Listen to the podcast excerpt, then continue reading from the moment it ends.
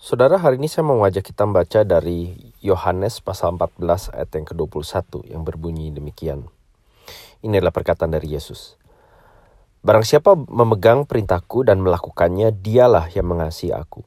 Dan barang siapa mengasihi aku, ia akan dikasihi oleh Bapa-Ku, dan aku pun akan mengasihi dia dan akan menyatakan diriku kepadanya. Mari kita berdoa. Tuhan, kiranya kami boleh belajar semakin mengerti apa artinya mengasihi Engkau seperti yang Yesus ajarkan kepada kami. Karena demi namanya kami berdoa. Amin. Saudara, penulis Eugene Peterson menulis sebuah buku yang berjudul A Long Obedience in the Same Direction, atau Ketaatan Berjangka Panjang ke Arah yang Sama. Nah, tagline dari buku itu mengatakan Discipleship in an Instant Society. Bagaimana menjalankan pemuritan di masyarakat yang serba instan. Nah, di dalamnya Peterson mengkritisi kecenderungan orang Kristen hari ini yang terlalu sering berfokus pada kebenaran diri mereka sendiri dan bukannya berfokus pada kebenaran Tuhan. Kita terlalu sering menyelidiki suasana hati dan motivasi dan seberapa baik atau tidak baiknya kita, sehingga akhirnya antusiasme kita melayani Tuhan dan orang lain naik turun berdasarkan hasil penyelidikan kita sendiri. Kalau suasana hati kita baik, kita semangat untuk taat. Kalau kita merasa motivasi kita murni, baru kita mau melayani. Kalau kita menilai hidup kita sudah cukup baik, baru kita lebih berkomitmen. Nah, Peterson mengatakan bahwa kita hidup di zaman sensasi, the age of sensation, di mana kalau kita tidak merasakan perasaan atau sensasi tertentu, maka tindakan kita pasti tidak otentik. Nah, menurut Peterson ini adalah fokus yang salah. Perhatikan apa yang Yesus katakan di ayat yang kita baca hari ini. Yesus mengaitkan kasih dengan ketaatan. Kasih dengan tindakan taat yang kelihatan. Bukan dengan perasaan atau sensasi hati kita pada saat itu. Mengapa? Karena Yesus tahu bahwa urutannya adalah seperti ini. Ketaatanlah yang menghasilkan perasaan. Bukan perasaan yang menghasilkan ketaatan. Itulah ukuran kita mengasihi Tuhan. Bukan perasaan atau sensasi tertentu, tetapi mengenal dan mentaati Tuhan dan perintah-perintahnya. Saudara, yang membuat kasih dan ketaatan kita otentik atau asli adalah karena kita mengukurnya sesuai dengan apa yang Tuhan katakan, bukan dengan apa yang kita pikirkan atau rasakan. Kita justru seharusnya berfokus pada kehendak dan maksud Tuhan. Kita justru seharusnya mempelajari kesetiaan Tuhan. Dan dari situlah kita belajar memegang dan melakukan perintahnya. Pada abad kesebelas, Inggris diperintah oleh seorang raja dari Denmark.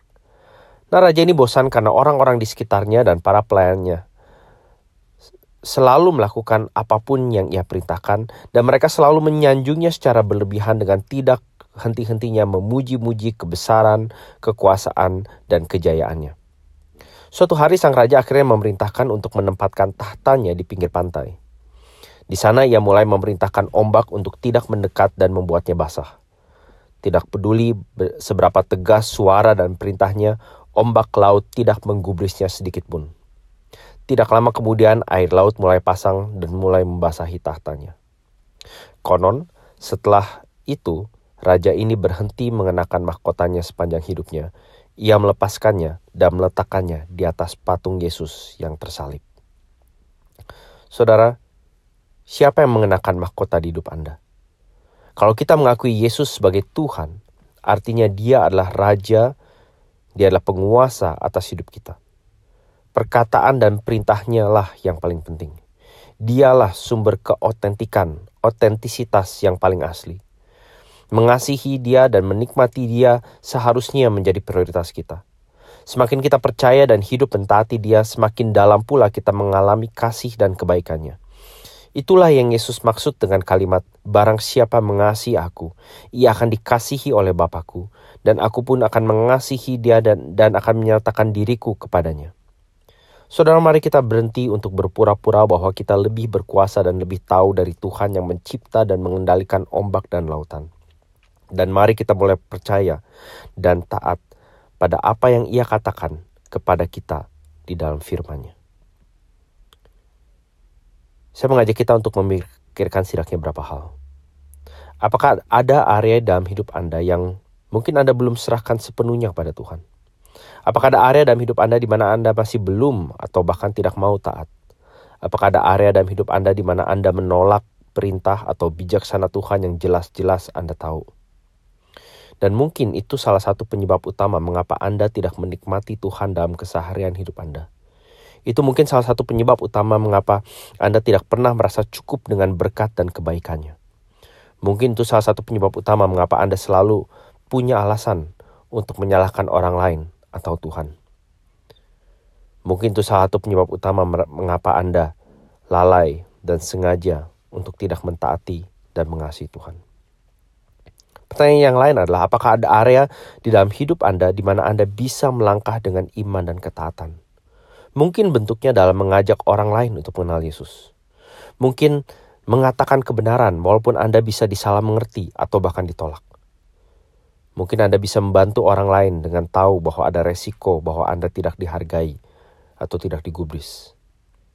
Bisa jadi ini adalah kesempatan bagi Anda untuk bersandar pada hikmat dan pemeliharaan Tuhan, serta menunjukkan kasih Anda kepadanya. Mari kita berdoa. Bapa dalam surga, kami menyadari bahwa di saat-saat di mana ketidakpastian dan kesulitan Nah, hidup kami nampaknya bertambah dan menjadi semakin kompleks dan rumit. Seringkali kami kehilangan visi dan arah akan siapa penguasa dan pemerintah hidup kami. Engkau memanggil kami untuk memegang dan taat pada perintah-Mu, terlepas dari situasi di luar maupun di dalam diri kami. Dan kami menyadari sepenuhnya Bapa bahwa hanya melalui pertolongan, kebaikan, kemurahan dan anugerah-Mu lah kami dapat sepenuhnya dan sungguh-sungguh taat. Ampuni kalau selama ini kami punya seribu satu alasan, entah yang kami anggap baik atau yang kami tahu sebetulnya betul-betul tidak baik, untuk menolak, taat dan mengikuti dan bersandar dan percaya kepadamu. Kami berdoa ya Bapa, justru di saat-saat seperti ini, saat-saat di mana kami dipenuhi kekhawatiran, ketidakpastian, rencana-rencana kami sepertinya kembali harus di uh, dibongkar, dibatalkan, direvisi ulang, atau uh, kami harus kembali masuki masa-masa yang tidak nyaman, yang sulit, yang penuh tantangan. Bila kami tidak lupa untuk menyadari bahwa Engkau tetap adalah Allah penguasa, bukan saja lautan, ombak, tapi seluruh tata surya.